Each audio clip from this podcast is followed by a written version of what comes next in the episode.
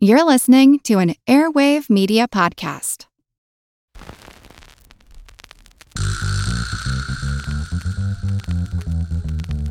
Her Money is brought to you by Fidelity Investments. We're committed to sparking important conversations about money and inspiring you to always be in the financial front seat.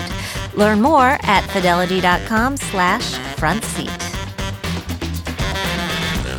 Her Money comes to you through PRX.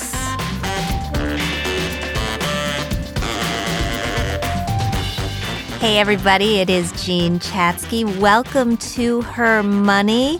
And you've been asking for it. And so we are delivering. This week, we're talking about divorce. I know firsthand that it can be a grim subject, but it's an important one for all women to consider whether you are single or engaged or married, because women are more likely than men to fare worse financially, both during and after a divorce. And no matter how you may think about your relationships, and I gotta say, going into my first marriage, I didn't even think divorce was a possibility. It wasn't even on my radar, and it happened anyway. And so we brought in one of my go-to sources, divorce expert Stacy Francis. Stacy is the president, the CEO of Francis Financial. They are a fee only boutique wealth management, financial planning, and divorce planning firm dedicated to providing comprehensive advice for high achieving women and couples in transition. She is also the author of a new white paper unveiling the unspoken truth, the financial challenges that women face during and after divorce. And we're going to dig into some of her findings because they're really, really interesting. Stacy, welcome and thanks for being here. I'm really excited to be here. Thank you. And I'm I'm really excited that you're talking about this topic because women divorce and money, it's almost a taboo subject. We just we don't talk about it. We don't talk about it nearly enough and yet I think if I asked my listeners, okay, let's ask them. Think about your lives. Do you know somebody, if it's not you, and I hope it's not you, who is in the middle of this or you think might be headed for this? And if you don't today, chances are pretty good that you will within the next year or two years. It's mm-hmm. just important information to have. It's one of those topics I feel like we're much better off talking about when you're not in the middle of a crisis because then you can prepare yourself for whatever comes down the pike. And I have to say, divorce, sometimes there are signs. A lot of times they are not signs. Mm-hmm. And getting ready for a divorce and getting on top of your finances, better to know about your money when, like you said, you're not going through this because you're going to be dealing with so many other issues. Yeah. Potentially your children, dealing with social issues, housing issues. The last thing you want to deal with is figuring out, oh my gosh, where is the checkbook? What do we spend? And, and do we even have any assets? Yeah. I met with a woman this morning on an entirely different topic. And you know how things are. You meet a stranger, all of a sudden they seem like a friend. And she started telling me about this 32 day custody battle that she went through, 32 day trial. And uh, that was just blew yeah. my mind. But I'm getting ahead of myself. Earlier this year, you released this white paper on the financial challenges that women face during and after divorce. Uh, tell me about this paper. Why did you write it and what did you learn? I will tell you that it was um, something that I have wanted to do for years, but I didn't pluck up the courage because, unlike you, I'm not a natural born gifted writer. Um, so, this was one of the hardest things I've ever done. And the other reason why I was a little bit hesitant to do it is we wanted to interview a good number of women. And mm-hmm. so we, we interviewed 150 women. It, it took us about a whole year to do that and then compile the findings took another year. The reason why I did this is it goes back to my grandmother, who is one of the most important people to me. She never left her marriage. Uh, for her, divorce was more frightening than staying in an awful, abusive marriage. And one of the reasons that she stayed, the primary reason that she told me, was that she felt trapped financially. Hmm. So, do you know, as you listen to this, and hopefully it's not you who's listening, but feels trapped um, in a marriage, maybe even trapped in a job, trapped in a situation because you don't know as much as you know you should Yeah. about finances. I think that's a very, very common scenario. I mean, for a lot of people, for a lot of women, when you ask them what they want from their money, security, safety, but also independence and freedom.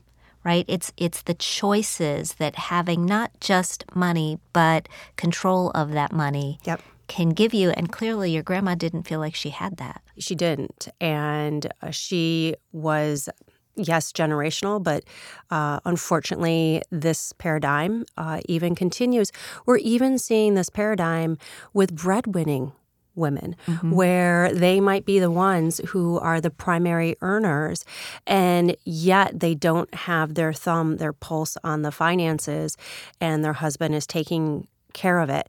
And, and I understand that we all have busy lives. I get the division of labor.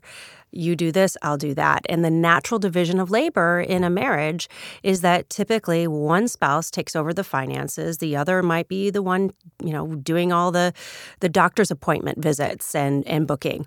But it needs to be us women to dip our toe in that financial part too. Well, or the because women are the spenders in the family, and I don't say that in a negative way. It's just that we spend 85% of all the money on groceries and Yeah.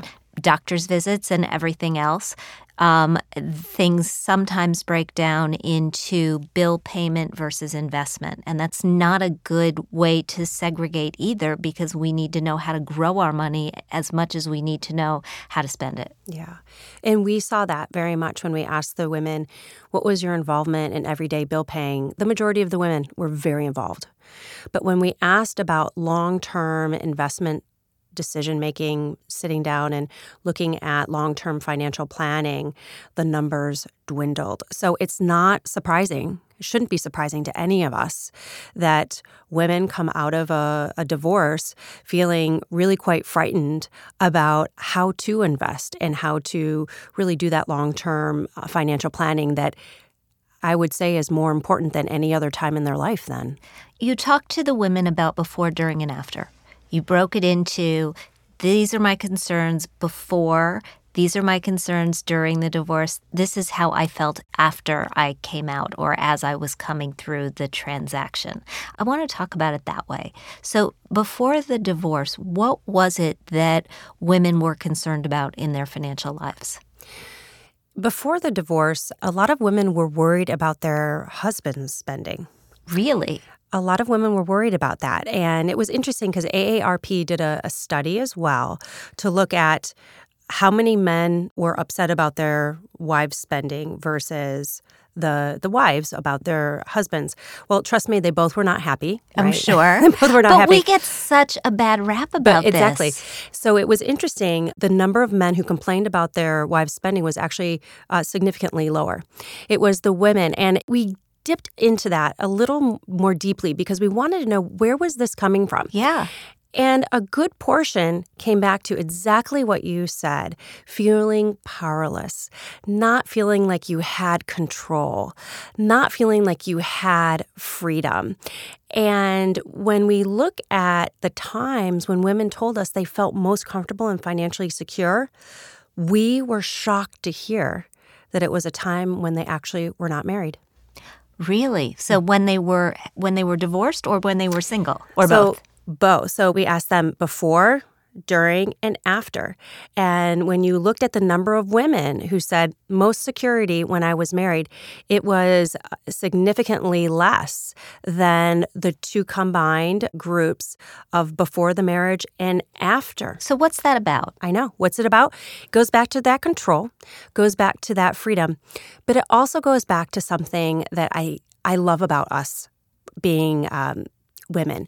We are really good at putting together a team. And when we're not we're not knowledgeable about something, we're also more likely to seek and get help and say, I don't understand. I don't know if it goes back to men not asking for directions, and and I'm happy to ask for directions. Um, but what we find is women are much more likely to get help, and in those situations, before they got married and and now being on their own as a divorced mom or divorced professional, you're forced to deal with your finances. Right. Whether you like it or not, guess what? You've got to deal with it. And with that, women started to feel more confident. If you think about it, something that, you know, something that might be very frightening to you, the more you learn about it, the more comfortable you get. So I don't want to get our entire audience divorced because that is not Exactly. the that is not the object of this. But if you're in a relationship right now, whether you are married, whether you've got a long-term partner, whether you're just embarking on the throes of a new relationship, how can you get those good feelings while you're with a partner? Yes. And I'm right there with you because I am the most happily married woman who loves divorce. Um, and, and I don't know if that's part of the reason why my husband and I stay together because he might secretly be afraid of me. I'm not sure. But, you know, what I have found with working with happily married couples that have great money relationships, and actually even what I've willing to share about my own life, is talking about money talking about money is really important. And for my husband and I, uh, we go on money dates. And so we'll go out, we'll get a babysitter. And once a month, if you feel like you're really busy, then maybe stretch it to once a quarter. Um, but we sit down and we go over everything where money's going, you know, planning for the summer, what vacation are we going to go? Um, we're actually already planning for Christmas. Are we going to pay for his family? Or maybe this year we shouldn't do that, put that into savings and then do something a little smaller. We look at the investments, we look at our 401ks, and we have You're- a nice bottle of red wine. See, I, you guys should see Stacy's face right now because she is really excited talking about this financial conversation that she has with her husband. And what strikes me most about this, I mean, you're smiling, like you got a little bit of Yeah. a rosy glow in your cheeks, a little bit flushed, but what what strikes me is that you're not really talking about money.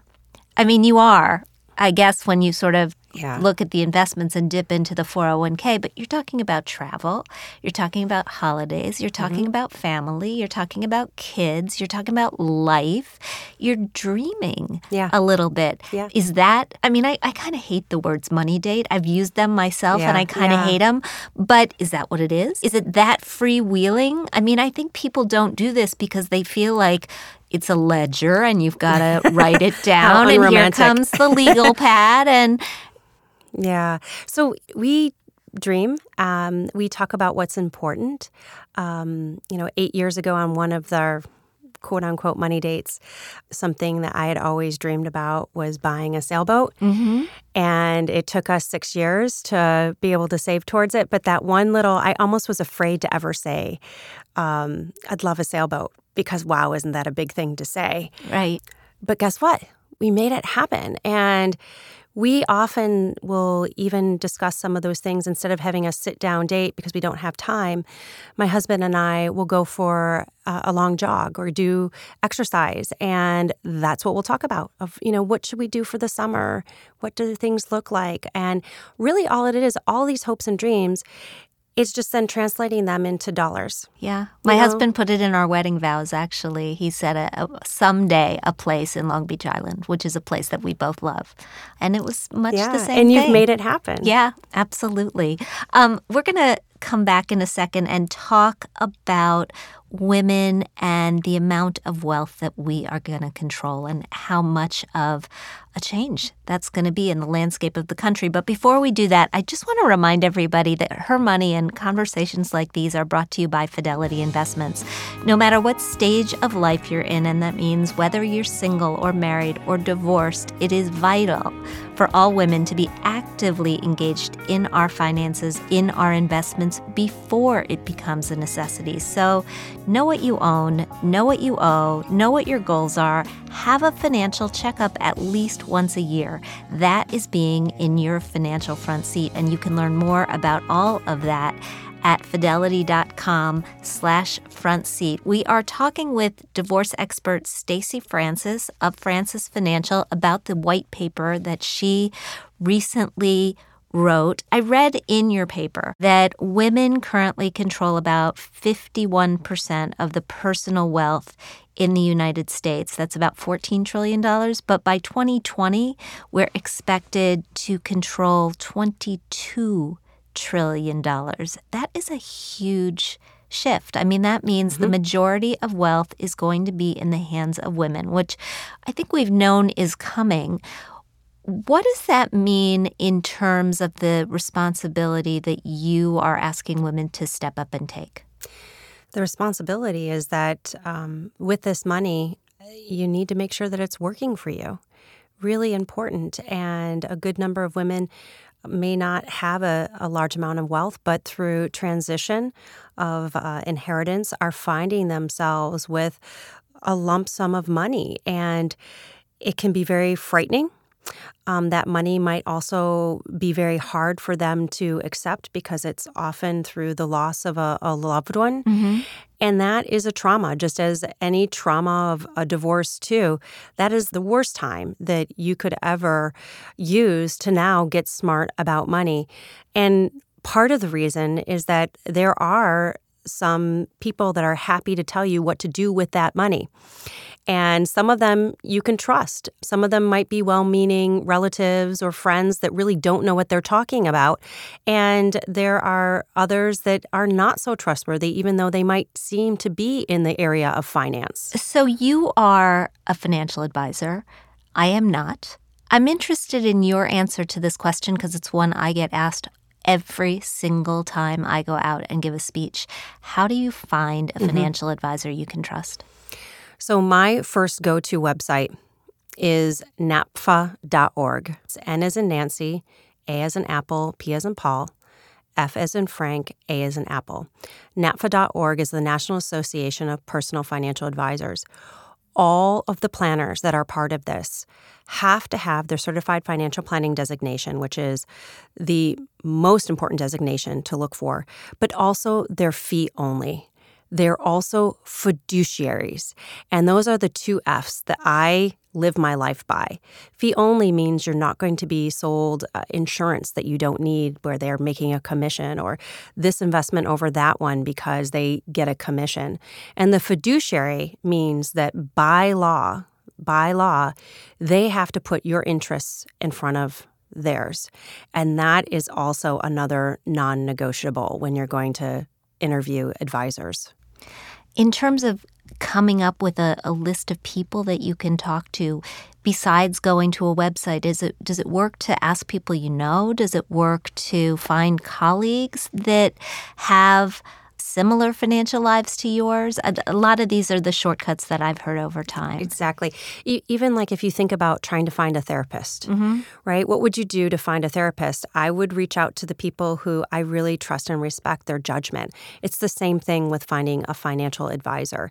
And don't just interview one person, just as you wouldn't marry someone who he went on one date with, right? Make sure that you interview several people, that you get their ADV and you look them up on FINRA, that you make sure that there's no issues with any violations, that you also really do due diligence on them. Um, make sure that they have a whole team, that you see maybe even some of their work product. Ask to see a sample financial plan. Will you show Why that not? to people? Why not? We have sample financial plans that we actually just walked a potential client through today. Because this is not like a, I'm choosing these curtains or those curtains. Although curtains are really expensive. They are expensive, but choosing the wrong financial advisor is much more expensive. And you really want to make the investment to go with the right person. And I would just say the final thing I know I'm going on on this, but trust your gut. Mm-hmm. If your gut does not feel 100% comfortable with someone, listen to it because I feel like this is another area where sometimes we don't give our gut as much of uh, credence and credit as we should. Well, and if your gut is telling you that this person isn't right for you, you're not going to be able to have an open, honest conversation no. with them. And for that reason alone, yeah. they're not the right person for you. Exactly. Back to divorce, just a few other questions as I wrap this up all of this money that women are going to inherit, does that mean a prenup is now a no brainer? Prenups are no brainers. They are no brainers. Uh, for the majority of people, particularly people where three things that make you know you have to have a prenup you have children from a previous marriage. Number one. Number two, you are bringing a significant amount of assets to the marriage. And then finally, number three, going into this marriage, you see yourself as potentially becoming um, a stay at home mom. Why that one? Because you need to protect yourself if you are giving up your career for your partner to go off and have a successful career themselves. You need to make sure that you are compensated because you will be losing long term not just tens of thousands of dollars, but potentially hundreds of thousands of dollars. And I see far too many women who have been at home for 15 years, lawyers, doctors, that can't get their foot back in the door, are starting off with salaries of 40, maybe $50,000, forced to work because what they're being given from their divorce just nowhere makes up for the challenges that they're going to see financially help me avoid that scenario. As women are coming through divorce, what are the costly mistakes that you see us making time and time again? There's a lot, but I'm going to say the number one thing is staying in the primary residence when you know deep down you really can't afford it, even though you think it's the right thing to do for the kids. Please don't do that because your kids will suffer long term because they're going to end up having to take care of you. Number two, you really want to make sure that you're not just trying to get through this very nasty, ugly divorce to the other side as quickly as possible. Because I do find some women willing to take a divorce settlement that is paltry, that is awful, that is not even near legally what they're entitled to, just to be able to move on. As difficult a position think long term because this is a decision that will affect you and your kids for your entire life. And then number three, make sure you know what the assets are.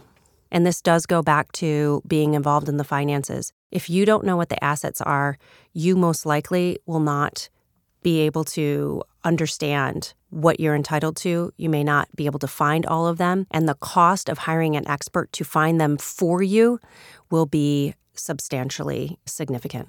A lot of women are finding this show because they're feeling like that. They're feeling not as involved as maybe they want to be, or they mm-hmm. could be, or they should be, although we don't judge. If you're just getting started, if you're taking a woman by the hand and helping her just get started, what do you tell her to read? What do you tell her to do? Mm-hmm. Well, you have so many wonderful books. So, you know, of course, our I'm not everybody's going to be listening to that. But, uh, exactly. But you know, the first thing to do is to start to open the mail and open up your the credit cards, open up the checking account. Um, I love mint.com. Mm-hmm. It's free for everyone and it aggregates and puts together all your spending so you can start to see that. And then you can even link it with your checking, your savings, your 401k. That's a really great place to start to see everything together. Um, and as far as uh, good thing to do is also starting to create a community. Um, us as women, we don't talk about money. No, nope. we need to. And so finding other women that are probably worried about the same things you are worried about and starting that conversation. And it I find it's best done over cocktails, um, which I know is kind of difficult to find time to do if you're, you know, if you have kids, but um, you're not the only one that feels this way. And that's what our survey told us too, is that um, as women, we worry about money yep. and we want to learn. We want to learn how to be a little bit more on top of it. I am with you. I think a glass of wine or other cocktail in your hand makes it all the easier. Stacy, thank you so much for being here. Thanks for all the great advice. We look forward to having you back. Oh, thank you so much. Kelly Hultgren, my producer, has joined me in the studio. Um, Kelly, of course, has our millennial perspective. Hello, everyone. So, do conversations like that, because I remember years before I got divorced, saying to my cousin Eileen, who's about eight years older than me, I don't know anybody who's divorced. Mm-hmm. And she said, wait a decade. Wow. and, you know, I, I, just thought, oh my God, she's such a pessimist. But in fact, a decade later, I knew a lot of people who had been divorced, including me. And so, do conversations like that make you unhappy? Do they make you never want to get married? Like, what is it? How does it make you feel at 27? Interestingly, it doesn't make me pessimistic about getting married or having a long term relationship. It makes me want to be more thoughtful about who I want to have that relationship with. So it goes back to what I think we're also seeing on a much bigger scale, not just in my life, of millennials waiting to get married. So delaying that life stage and dating for longer, cohabitating before getting married, and just taking a little more time. That's how it's affected my approach. Elliot and I took a walk in the woods over the weekend and we were discussing how much money we would have to um, or want to bribe our children with to encourage them to not get married until after age 30. Oh, after 30. 30. And so I was talking to someone yesterday, and he was born and raised in New York. He thinks anyone getting married before 30 is way too young. I come from Arizona.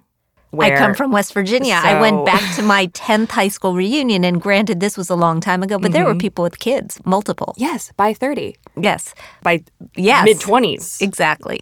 All right. What do we have? We have our first question from Aubrey. She writes I'm a 24 year old college grad with debt I need to manage. I have about $20,000 in credit card debt that I'm hoping to pay off before I turn 26. Hashtag no debt 2018, she writes. Right now it's on four different cards, all with varying degrees of interest from 15 to 20%. After living expenses, I am using all of my earnings to pay this down, around two to 3000 every month. But I feel like I'm hardly making progress because of the interest. Yep. I know you've mentioned balance transfer offer cards in the past, but I'm afraid I won't get a high enough limit on one of those to transfer the whole balance during the intro period. I have a good but not great credit score. Should I take out a personal loan to pay this off or just try to get a balance transfer card with a good promotion and move as much as I can? I'd look at the balance transfer cards first. What we're seeing right now in the marketplace, and let me just say, I love that you've set this out for yourself as a goal. Like naming it as a goal, benchmarking your way there, that is exactly how to succeed. So that's really, really good. We're seeing really great balance transfer offers right now.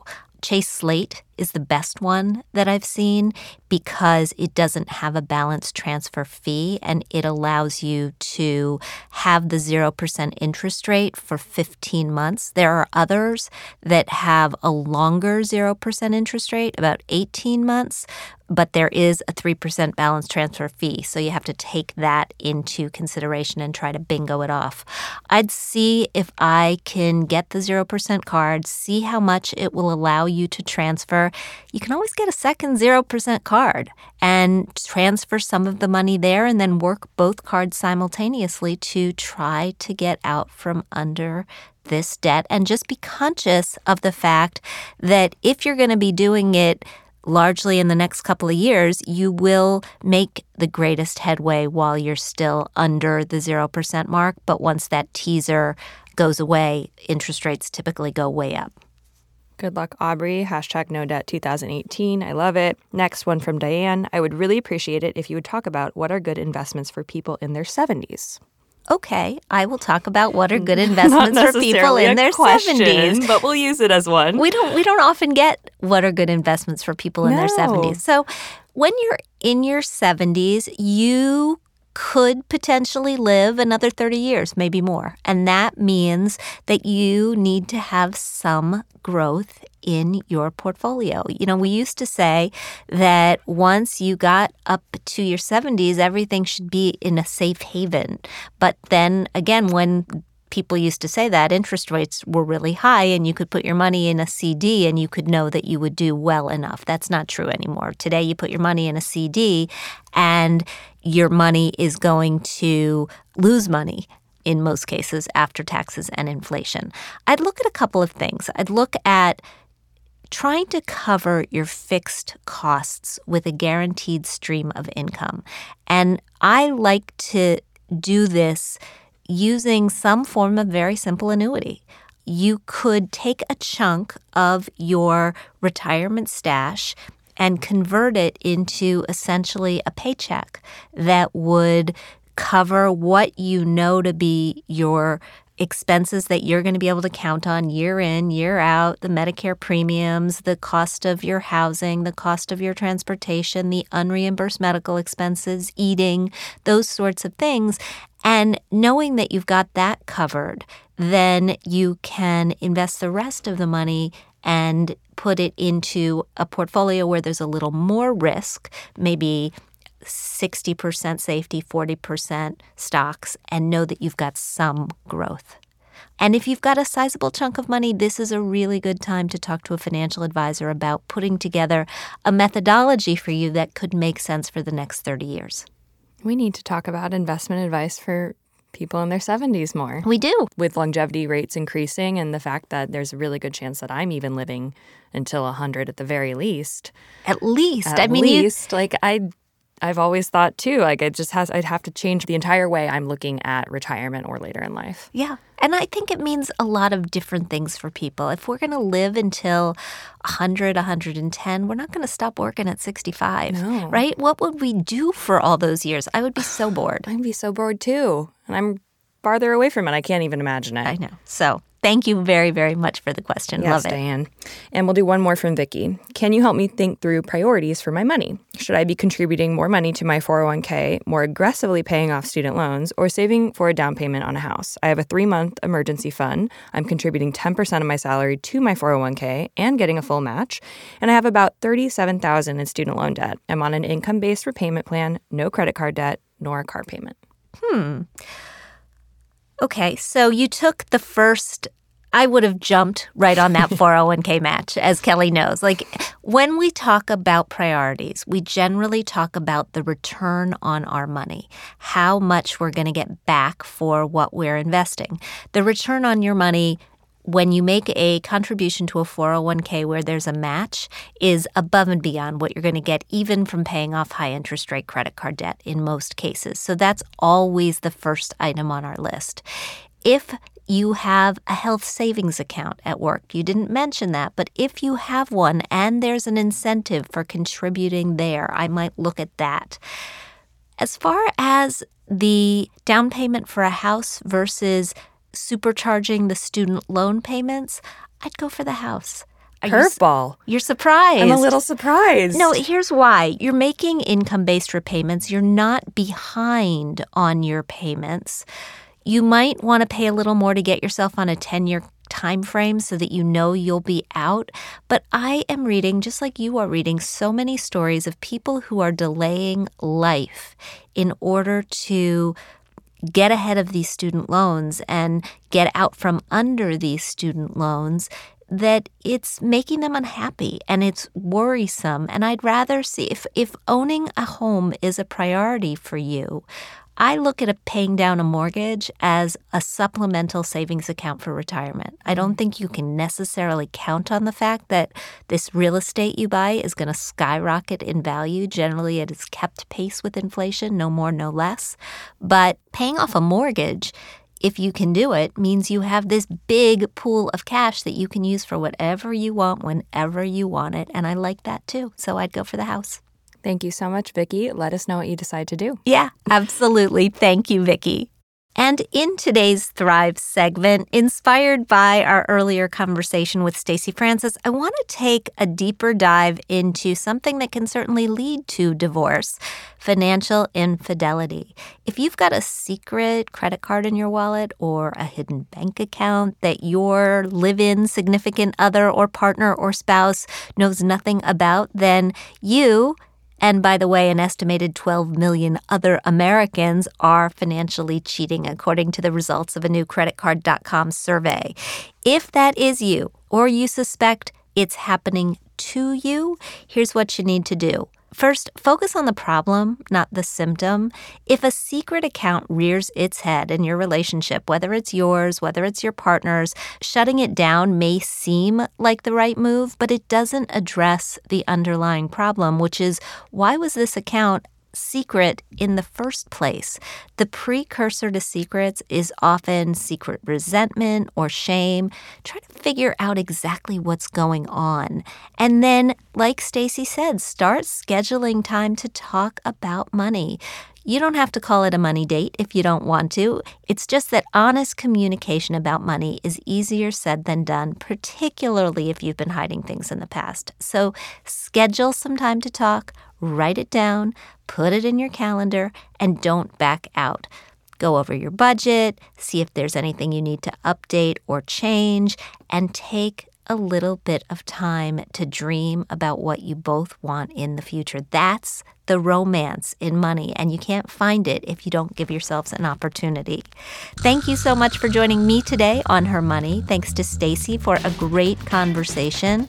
If you like what you hear, please subscribe to our show at Apple Podcasts and leave us a review.